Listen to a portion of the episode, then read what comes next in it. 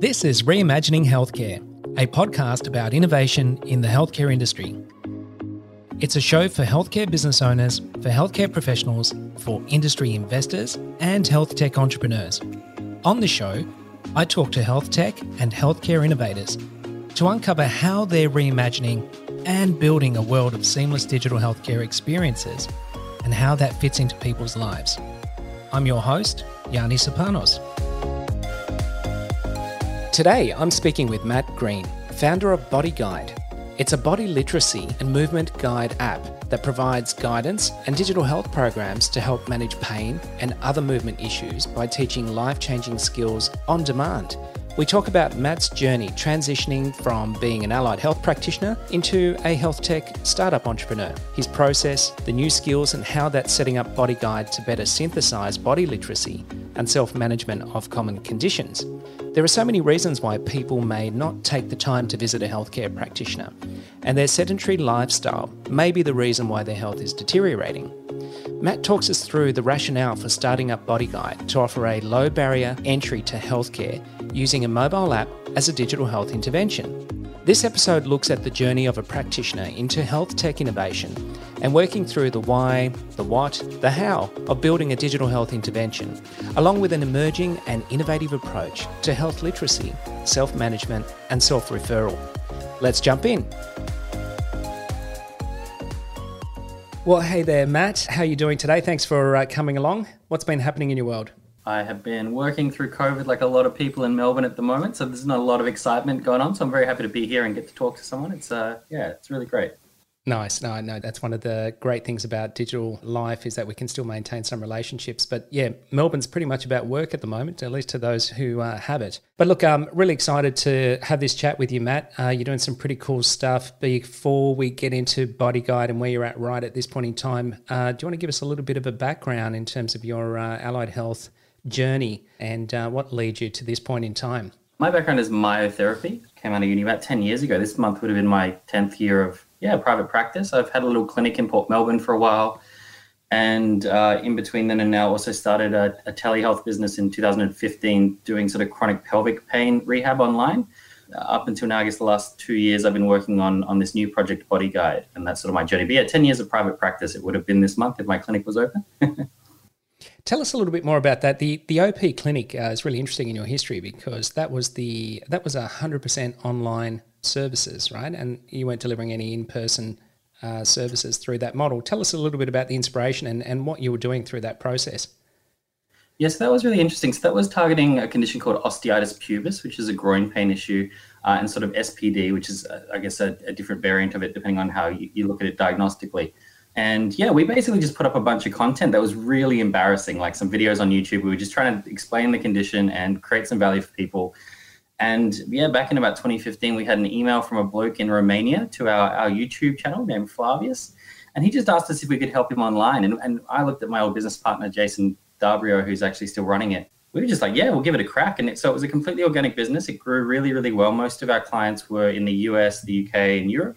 There were very few Australian clients. And yeah, we just built out a really robust program of content online delivering, for lack of a better word, a solution for people with these kind of chronic pelvic conditions. It was a really formative experience for me in particular. It was a great little business to be a part of. Yeah, it's a really interesting choice of words as well, formative, because you're really way ahead of the industry in delivering online healthcare support, education, that kind of remote healthcare model. How much of that journey do you think has also underpinned the inspiration, I guess, for getting to where you are now in setting up an app called Bodyguide, and we'll get into what Bodyguide is in a moment. Yeah, I think for a lot of therapists in sort of a physical therapy-esque space, come out of uni with a population that expects to be treated hands-on. And I think for a lot of us in that space, we gradually come to realize that the hands-on stuff is really powerful for relationship building and really powerful for sort of getting someone out of a bind when they're really in trouble. But in terms of longer term value that you're creating for your client or your patient, that's really in the education, the empowerment piece. And for us through the OP clinic, and even prior to that, we were always really big on trying to create better resources for people to understand their body and exercise videos. Even back in 2011, we were sending emails after every single session with here's your exercises and here's what we want you to think about and focus on. So I think for me, the OP clinic was a proving point that even for a fairly complex condition, that treatment could be seen as being like a tool in the toolkit, but certainly not necessary for an outcome. And I think that was what OP clinic proved to us as we worked on it for a few years, was that we could be genuinely effective long-term without ever laying hands on someone. So yeah, pre this kind of COVID telehealth movement, that was, I guess, proven to me on a personal level through my involvement in the OP clinic. Fantastic. So Bodyguide, what is it and what's your vision for it? Bodyguide, this current iteration, is essentially a tool where you can click on an area of the body that's concerning you. You can answer some questions and arrive at essentially a sort of personalized program. The reason that this project is so important to me is I really spent a lot of time in private practice trying to work out what value I was creating for patients. And there's actually lots of different value propositions that occur in a treatment room. And one of them is often just like reassuring your patient that everything's okay. And they shake your hand. Thank you so much, Matt. I was worried about this. And that's a really interesting thing, that like one of your functionalities is not your elbow in someone's back. It's not a whiz-bang diagnosis. It's that kind of interpersonal understanding of the matter that gives a patient or a client the feeling of ownership and autonomy. And so for me, I looked at my private practice and was really aware that there was a lot of information that I was providing to the same, or to people over and over and over again. And as a practitioner, you kind of refine those scripts. So you come out of uni describing back pain in one way, and then you work with a bunch of patients and you start refining the scripts to make it, I guess, more digestible to someone who doesn't have an anatomy background. And for me, I really felt that no one had ever made that effort, that no one had really gone out there and invested time in trying to upskill people as to how their body works. You would get patients come through with these long stories about chronic hip pain or back pain, and you would ask, hey, what's the main movement that your pelvis does? And they would invariably say, well, what do you mean? And I kind of felt like there was this big step missing. So Bodyguide is a way for me to quickly and easily and at low cost or no cost get people to feel in control of what's going on for them, to help them make informed decisions about appointments, and certainly for them to be able to reference educational materials between appointments as well. And I think that it's really important that we as a health community over the next 10, 20 years look to make this information that's valuable for people, look to make that more open source, sort of democracy of information. And this is how your body works. And if we can do that basic bit, that foundational body literacy, I'm hopeful that all of our clinical outcomes improve. People get better faster and they stay better longer because they innately have some ownership or authority over how their body moves. And I think that's a long-winded way of me saying that that's sort of the driving force behind Bodyguide, is trying to upskill everyone. Are you sort of dealing with a much bigger picture, which is that any kind of literacy that relates to healthcare that comes in the context of the body, I could actually get access from the app? Is that kind of the idea? It's always interesting talking about a project, because I'm talking about what Bodyguide is at the moment, and you asked about bigger vision, and obviously there's some things that we'd love to build out over time. But at the moment, Bodyguide's really there for I'm sore or I'm stiff and I'm tight. And for whatever reason, I'm either avoiding making an appointment about it, I don't have the money, I can't get to the appointment, or all those kinds of factors that contribute to when someone finally arrives in a clinical setting. But yeah, so as part of you accessed a neck pain program, you wouldn't be getting a diagnosis through Bodyguide. We don't provide that, but you would learn, what's your shoulder blade? What does it do? How does your posture relate to this? Does it even relate to your pain? Those kinds of foundational things where we can show you how your shoulder does have an influence on your neck, and how even your pelvis has an influence on your shoulder, and those kind of connections, but trying to make it really patient facing, empowering language, interesting visuals, interesting animations. And basically my bet behind it is that bodies are really interesting. And I think people are innately interested in their bodies, and they haven't had a lot of great sort of low cost tools to dive in and learn more about themselves. And I think that's one of the main roles that hopefully Bodyguide will play over the next couple of years as it evolves. Yeah, look, I was kind of stretching it out there in terms of what the vision might be, because, the way I relate to the name, it's a body guide. So there's a lot of potential within that. And certainly, Rome wasn't built in a day. So you've kind of got a starting point in terms of where you're at the moment. Let's talk a little bit about that kind of startup process, because you've made the transition from being in private practice and being a health practitioner yourself. What's that been like for you to adapt, I guess, this knowledge and skill that you had as a practitioner, but then translate that into, I guess, the completely different world of health technology? What's that been like for you? Fascinating, really. Both my other businesses were essentially bootstrapped. And I mean, this one was bootstrapped to an extent, bootstrapped when you use your own money to fund it. So, I was using the clinic to sort of pay for my time building this in the early days. And it just became very apparent that it's not a cheap thing to build technology. And so I kind of very quickly had to immerse myself in I guess, the startup ecosystem, particularly in sort of Australia. And we're actually just part of a program called Startmate at the moment, which is one of the main accelerator programs in Australia. And that's been a really wonderful experience, but definitely, just really grateful for just the personal experience of being exposed to stuff that you just can't get exposed to one-on-one in a clinical setting. So it's been a very interesting and a very steep learning curve, I'll say that. Really exciting along the way. Look, I can imagine. I mean, you know how much I love the startup scene and just health tech innovation broadly. So with Startmate, have you found those other perspectives, let's say, for lack of a better term, the non-clinician or the non-practitioner perspectives, have they changed your thinking at all around, you know, where you thought you were going to go with the original idea compared to where you're at now?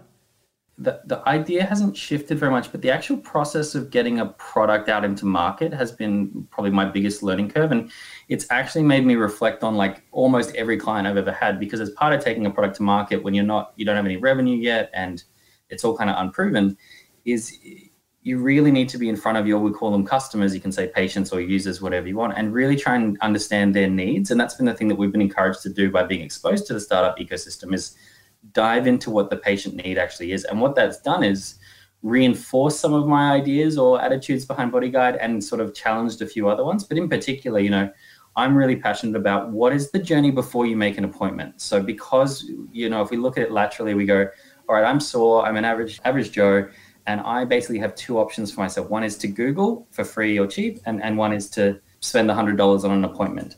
The behaviors that drives are really interesting. So as an example, when we do customer interviews, one of the things that's been stopping people that are sore seeking help is they go, I saw this great osteo, or I saw this great physio, they gave me exercises and I felt better for a while, and then I forgot to do them. And look, I just don't want to do them wrong. You know, I don't want to do them wrong and do myself any harm, but they're actually quite nervous about doing their rehab in the wrong way. And they also don't want to go in and see someone to be given the same exercises and feel guilty because they didn't remember them.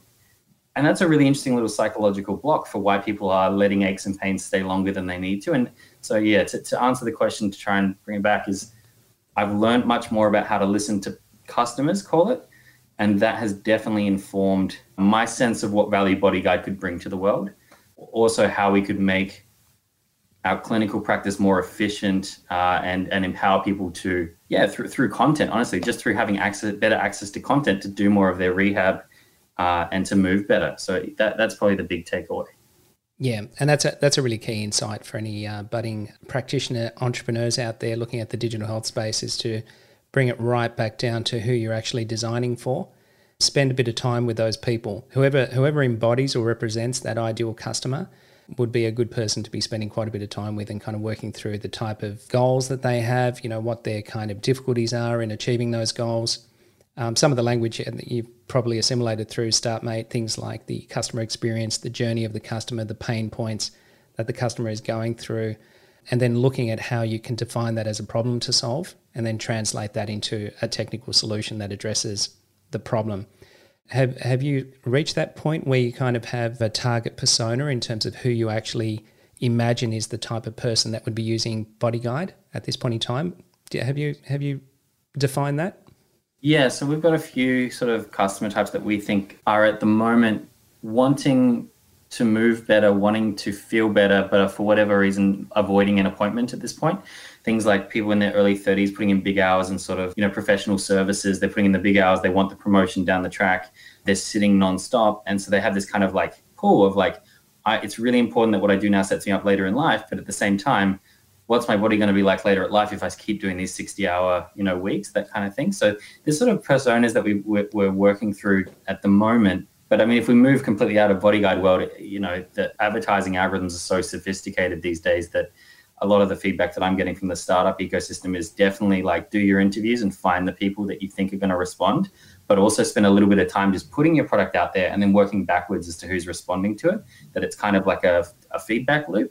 So yeah, you make informed guesses and then you reflect on who's responding, who's loving your product, who's saying, oh my God, Bodyguide, you know, my back feels amazing and I feel like I've actually learned some things.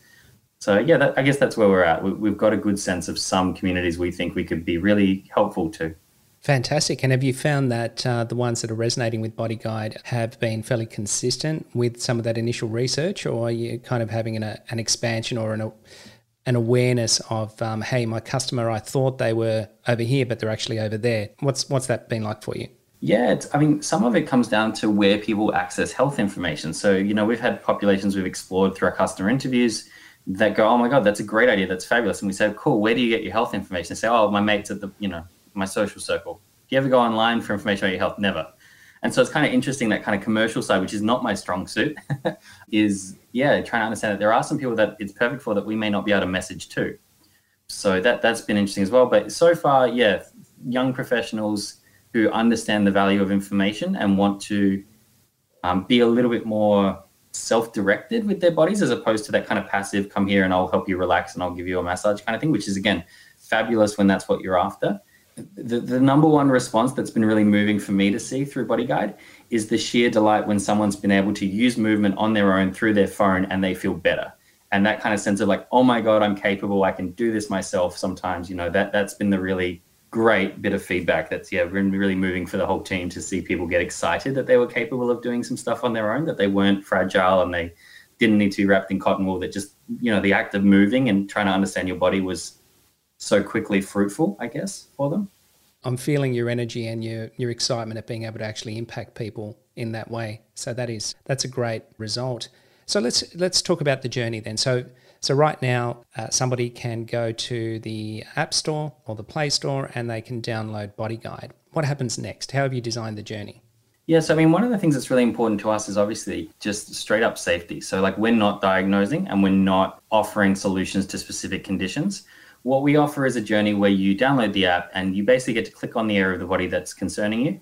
You answer a series of questions. And if those questions determine that, you know, you're potentially at risk, you're actually going to get a referral to say, hey, go see someone. Not sort of a referral in the sense that your doctor gives you a referral to a specialist, just like a call to action. A couple of your responses here, we think you should probably get checked out on this one. You know, and that's sort of, I think, particularly on the employer and health insurance fund side, a really strong value proposition of trying to get people in front of professionals faster, because we know that early intervention creates better outcomes.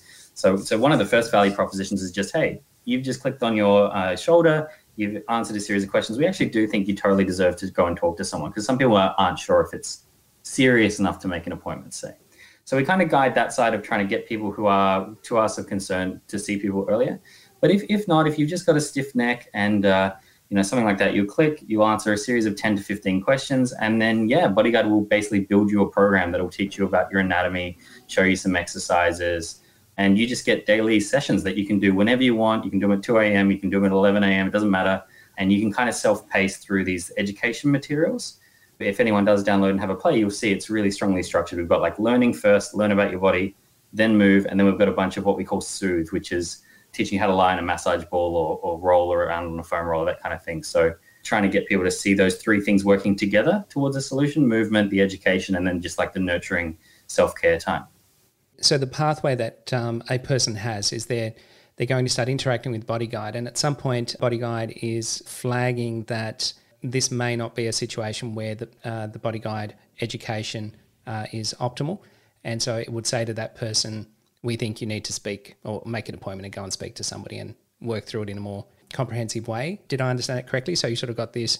Absolutely. And it's interesting because that wasn't really a thing that was, I guess, required. You know, we are an education tool and sort of a movement tool. And so we're not positioning as being a medical product anyway. As I said, we're not diagnosing, we're not treating specific conditions.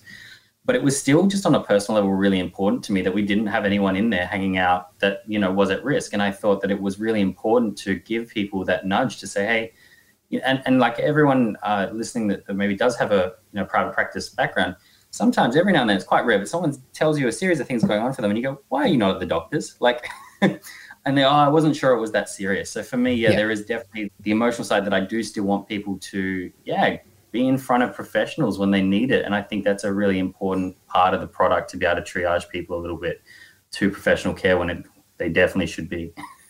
Fantastic. And so there's one scenario there, which is Bodyguide telling you that you should refer yourself off to a practitioner. Does it articulate the type of practitioner that perhaps you should be seeing, or is it just a general flag at this point in time? Yeah, so at this very point in time, it's a general flag. And what we're really interested in is I guess that part of the product evolving over the next couple of years. So there's a consumer-facing product. There's also a product we've got in development just for employers to try and help their employees. And a lot of times employers have physios available for free for their staff or for cheap, or they have relationships with doctors or, you know, faculty-approved healthcare, we can call it, or facility-approved. And for us, those integrations are going to be really exciting to see what's useful for people. We're very much in a, I guess, a customer interview process with employers as well to try and work out what would help them and what would be a great solution for their staff. And in consumer, as I said, for now, it just says, hey, go have a chat. That would be great. And we're really excited to build out that functional pathway as we, I guess, just get more information and data for what people want to use it for. Yeah, absolutely. So on the other side then, so assuming that there is no flag, they're moving through answering 10 to 15 questions, and then Bodyguide assembles a customized program of education and guidance on how to do some exercises. Is that the right term for it? Yeah, absolutely. So it pairs you with exercises that may be relevant, education materials that may be relevant, and then, yeah, kind of a soothe function we have, which is like, you know, what lying on a ball in this spot just feels terrific. And it's interesting because a lot of the content in there would be and is really useful whether you're sore or not. It just kind of is structured at the moment as like that's our kind of unique value proposition. But yeah, you have daily sessions. They run about 25 minutes. So the process is about a 2-minute onboard from download to getting my program. And each session is about 25 minutes long. And already we've been doing beta testing for the last sort of 3 to 4 months. And the app is pulling out data, and we're getting some really exciting data at people feeling, you know, less discomfort within that first 25 minutes quite consistently. In fact, the majority of users are saying, yeah, I feel better after my first 25 minutes, which is pretty remarkable for us and very exciting. And we obviously just want to see that number go up. We want to see everyone using it. Yeah, like going, wow, that was 25 minutes. I did it at midnight because I'm up and I can't sleep. And you know what, my body feels better now. I'm going to go back to sleep. And I think that's a really powerful on-demand part of what the value of Bodyguide is. Yeah, absolutely. I definitely can see a lot more value around that idea as well, and especially now that a lot of people have become forced in part, but certainly adapting to remote work. And, you know, when you sort of bring up that employer-employee type context as well, it'll make a lot of sense to have something like a Bodyguide when you're sort of sitting in your home office to encourage you to move, you know, because you're in a sedentary environment there for most of the day, unless you actually do have some really good habits around getting up every hour, hydrating yourself, doing some stretches and the like. Are you seeing that potential, or are there some people within your beta group that are representative of that kind of user? Yeah, absolutely. So it's really interesting because we filmed all of the content for Bodyguide, which was a huge process, but we filmed it before COVID. And I think the underlying idea with Bodyguide was very much like that you are capable, you can learn, and you can affect real change with your body, like as long as you've got the right tools available. And that tools concept was, let's show you how to like hack your desk setup so you can make it genuinely comfortable with day-to-day objects. Let's show you how you can do exercises that are genuinely challenging without needing any equipment. And I think that's kind of lent itself. We were accidentally positioned really well for this kind of work from home phase where absolutely not only are people working at like inappropriate ergonomic setups, they're decoupled from the existing infrastructure and they've lost their, you know, incidental exercise as well. And I think all of that is a perfect, and obviously like the emotional stress of being in lockdown or just, you know, the uncertainty, certainly those couple of first months where everyone was just absolutely on tilt. So I think that, yeah, we've got an issue where the vast majority of our population is on some level a bit triggered by this, you know, situation we're in, trying to work from home on bad chairs, you know, like I think it's a really a space that will need to continue to evolve for tools for workers, given that, you know, the stats coming out about continuing to work from home, you know, it won't just be a switch and then we all go back to the office for a lot of us. So I think learning to make your setup work for you is a really important part of keeping everyone healthy while they're working. Yeah, it makes a lot of sense. We've recently, this is via 4Plus YouTube channel, we've recently put out some discussions around remote work and occupational health and safety. Some ideas. We've been remote working for a very long time. So for us, it's kind of just business as usual in a sense. The lockdown in of itself didn't change our work culture. But for so many other Australians, it's been a radical change and having to kind of deal with that where, you know, in the workplace, the employer has more control around the type of workstation, the setup, the heights, the type of chairs that are chosen, where the monitor's positioned relative to your eyeballs. You know, there's a whole bunch of stuff, you know, where the water cooler is, you know, how much space is around the individual. But when you're at home, you make those choices. there's nobody else there from HR coming along and saying, does this meet standard? Is this a specification? Is this in line with our guidelines? So I'd imagine what's been unfolding for many months now is that HR departments and employers have been sort of thinking through some of those impacts, maybe dealing with PPE and a whole host of other stuff around virus protection and cleanliness is concerned. But I think as this thing unfolds, that whole idea would make more sense to actually start considering what the home office environment is like and what sort of standards or quality controls could be put in place there to look after, you know, an employee's health and wellness, you know, in that context. What are your thoughts around that? I think the ergonomic space is really interesting. So, but behind this idea of like a good setup is a bunch of commercial interest in selling a whiz-bang desk and a whiz-bang chair and things like that. And for me, health has always been built on like, it's actually the simple fundamental things that you do that make the biggest difference. So like, there's no way you can teach your body to sit comfortably for 60 hours. Like it just is not, it's not what we're designed to do. And so there isn't some whiz-bang chair that somehow magically facilitates your body being able to do this thing that it's not designed to do. But for me, it's always, yeah, the simple things. And so like the desk setup content that we've sort of shot for Bodyguide is like, hey, you can use any chair and then modify it, you know, with items at home to make this more comfortable for you. But behind that is just like, but make sure it's actually comfortable for you. Like I think a lot of people run into trouble trying to do the right thing through their posture, trying to do the right thing through their sitting technique, and end up getting themselves in a tiz because they're so busy trying to do the right thing that they don't just go for what's actually working for them. And I think that again ties to the heart of Bodyguide, which is like, trust yourself, you're capable, you don't need to spend lots and lots of money on your health, you don't need to go to endless appointments. You need to do the basics really well and you need to feel like you're in control of the process. If you can start to feel in control of the process, everything else kind of starts to work itself out. You start making better decisions and accessing stuff when you need it, not because you're worried. I think that makes a big difference for people. There's a line in your website where you state, don't let day-to-day life get in the way of your physical health. You know, where did that come from?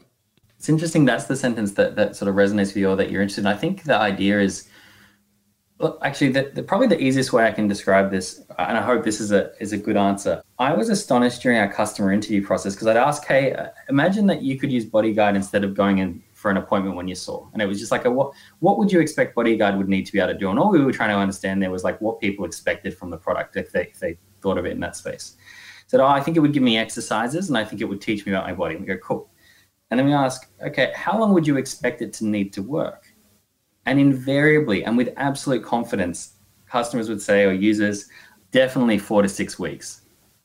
And it was just fascinating to me because what was happening there, I think, is they were just benchmarking on their other aches and pains. So you can normally get an ache and a pain. You sit on it for a week or two, right? You wait and see if it'll go away. You know, you hope it'll resolve. You rest for a bit. Maybe you take an anti-inflammatory. Maybe you have an extra glass of wine. Most people will eventually, like, they bounce around for a couple of weeks before they make an appointment, unless it's really severe, or maybe even 5 weeks.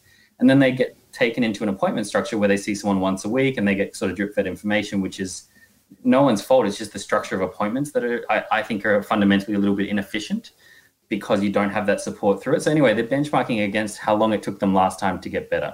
And I think if they think that it's going to take them 6 weeks to get better, that's going to stop them even bothering to try in the first place. Because, you know, it's just a bit of a problem, you know, just a headache. I'll just take an afternoon off or have an ibuprofen or something like that.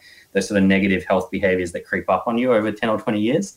And so, yeah, I think the idea was like, let's set the bar a little bit lower. Let's just encourage people to do one thing or two things, 3 minutes. Let's not make them think that they have to opt in for appointments, drive across town, or they have to spend weeks and weeks and weeks on it. That actually it is the little things that help, and you can fit them into, you know, crushing your career or like whatever awesome stuff you're working on, that you can actually still fit in just a little bit of health positive behaviors, and that they do make a really big difference, not only in the short term but sort of over the course of a lifetime, that those little investments build up, you know. That's super wise advice.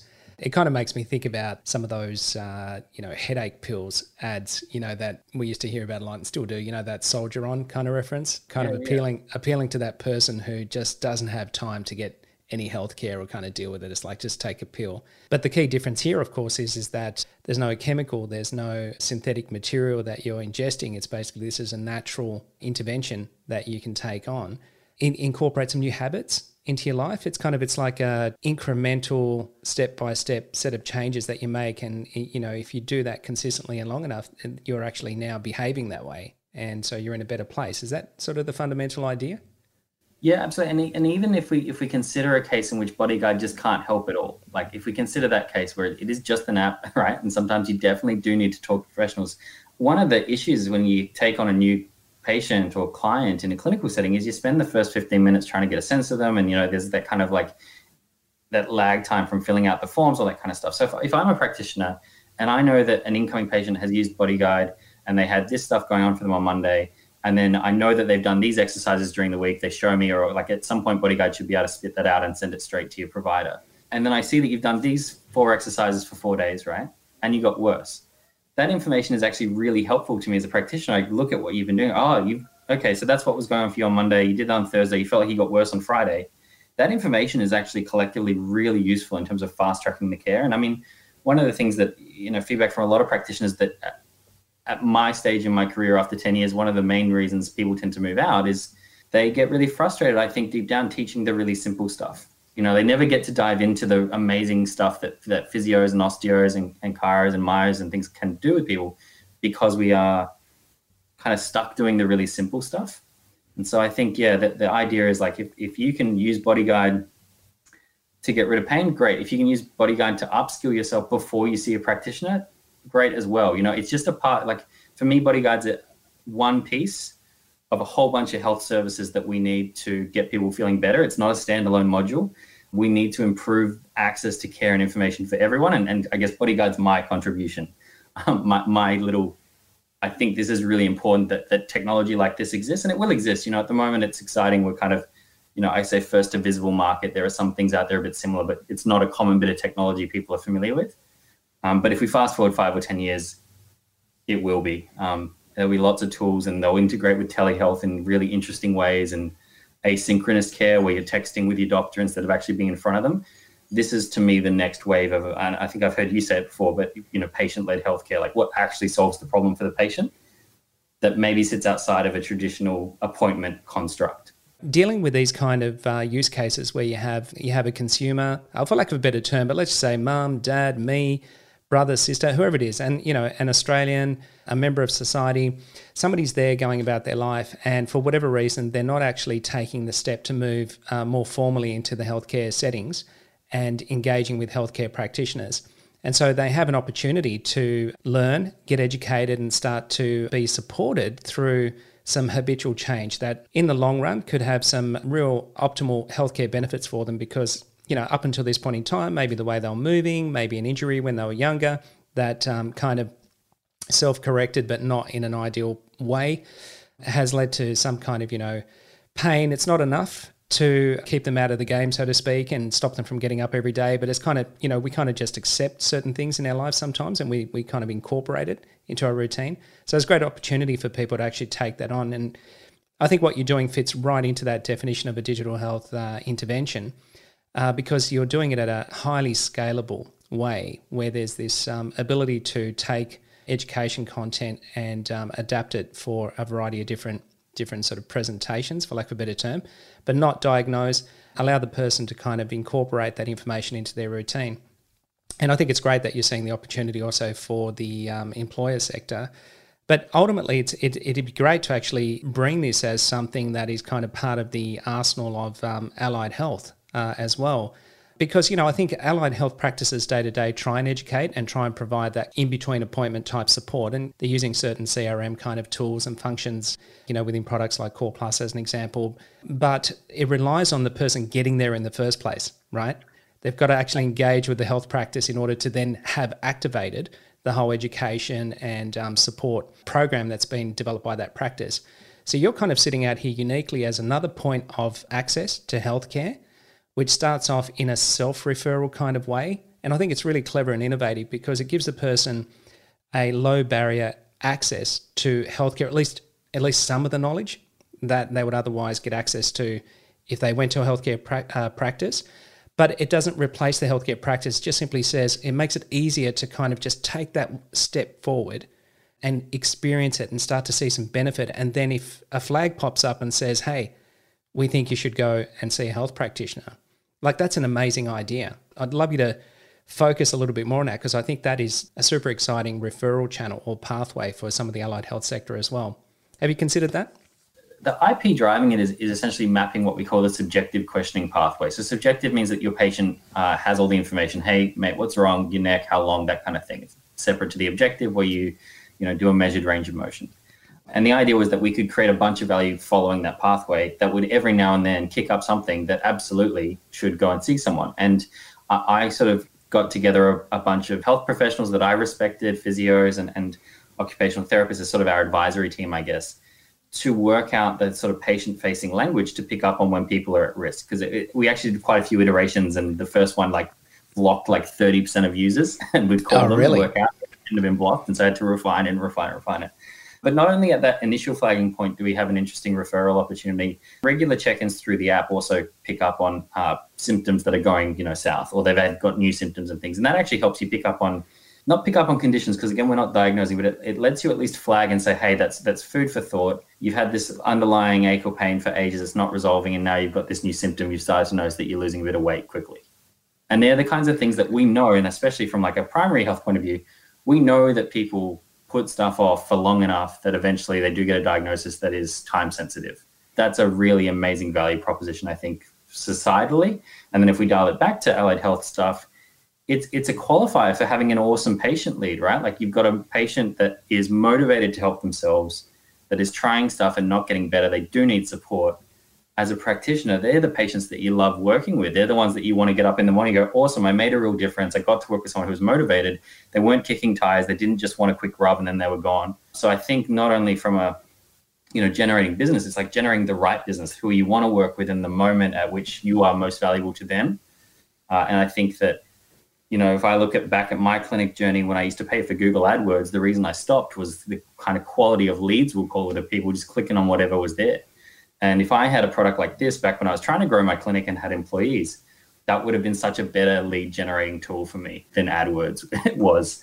100%. I mean, those who know me pretty well know my views on healthcare system, the relative demand, and Google. I kind of look at Google, even though it's very dominant. I mean, let's face it, they've got a very effective system for displaying ads. I think what's missing for a lot of health practices is the fact that demand isn't the problem. There are so many people who need access to allied healthcare in particular. Paying for ads in order to align with that, for me, is a problem I'd love to solve. I'd love to reduce the amount of ad spend for health practices by actually orchestrating demand better at a systemic level, so we can actually bring, wherever the journey starts, whether it's loading Bodyguide and interacting with it for a couple of weeks and then realizing that you're being recommended to move into healthcare, or whether it's word of mouth, or whether it's a GP, or whether it's a physiotherapist down the road or a psychologist up the road, wherever we start our journey, I kind of see this vision of the whole healthcare system cooperating and working together. And it doesn't matter whether it's a person or whether it's health tech. It's the system, it's the overall culture of healthcare that actually starts to help that consumer get to the right place at the right time in order to help them with whatever support or intervention they might need for their healthcare outcomes. Anyway, sorry, I get a little bit passionate about that topic when it comes to, you know, the amount of money that gets spent on Google ads. We all wasted money on it. Like, I think everyone with a clinic tried, because you're desperately trying to get people in front of you and you discount your time. And you're basically on a long enough timeline, you go, who are the people that are referring? Who are the people that are wild about the services that we're doing, and how do we support them better and empower them? And it's in the startup ecosystem, you say, listen to your power users. Like, don't listen to the detractors, listen to people that love it, find out why they love it, and then do more of that for them. And I think that's why a lot of practitioners on a personal level end up gravitating towards either chronic pain work, because again, they're qualified, they need you for a while, and you get to build real relationships with them, which is the most beautiful part about being in clinical practice, is the relationships that you build.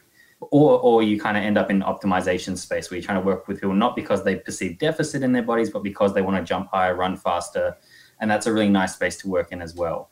But they're just, I hurt myself on the weekend. I'm not very motivated to fix it. I just want someone to crack me into place and I'm gone again. That on just a personal level, I think for a lot of therapists is part of why they fall out of love with the industry. And that's a real shame, because you're getting like these amazing therapists who are moving out into, you know, corporate settings and trying to find a place for them. At the heart of it, I think a lot of the people that are attracted to health in particular are sort of micro thinkers, as in not as in small thinkers, as in if I've got a patient in front of me, I really want them to be 100% better. And if they're 90% better, I'll be pissed off. Like, I will want that extra 10%. But then when we look at it from a societal point of view, we have this sort of macro thinking that goes, you know what, if we could just shift the needle on this 10%, it would, you know, change these costs down the track for hospital setting, for private health insurers. And I think we have, yeah, a lot of people that are on the ground doing the good work.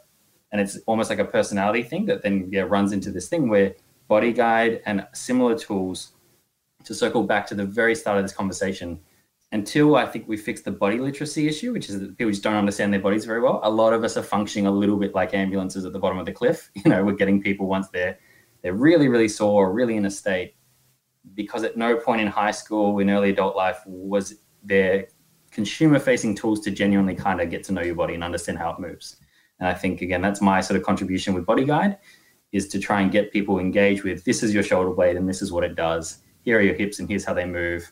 Here's why the angle of your foot when you're moving is significant. You know, like those kind of basic life hacks, we can call them, that I've found through private practice and talking to other therapists really do make sustainable change for people. They remember, oh, I got to do that, and they feel better for it.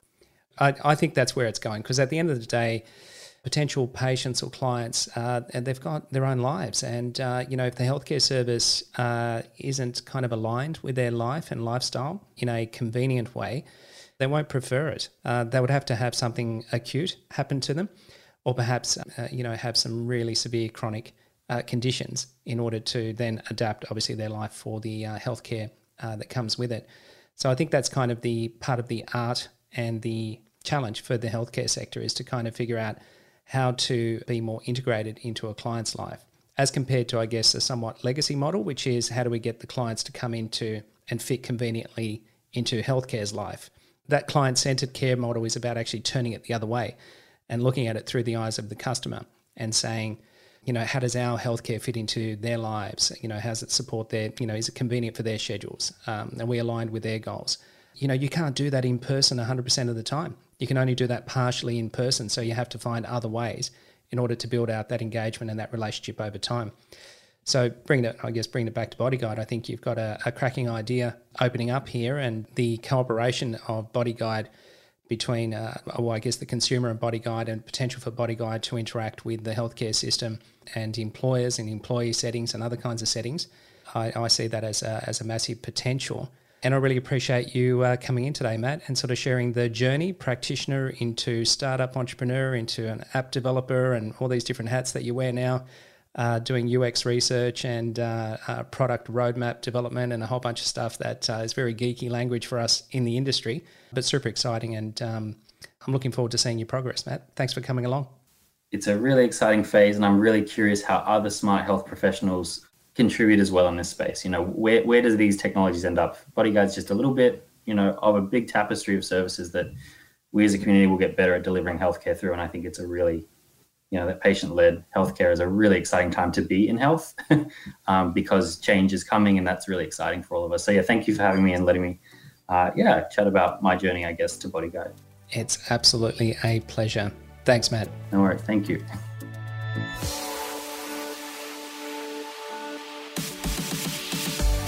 Thanks for listening.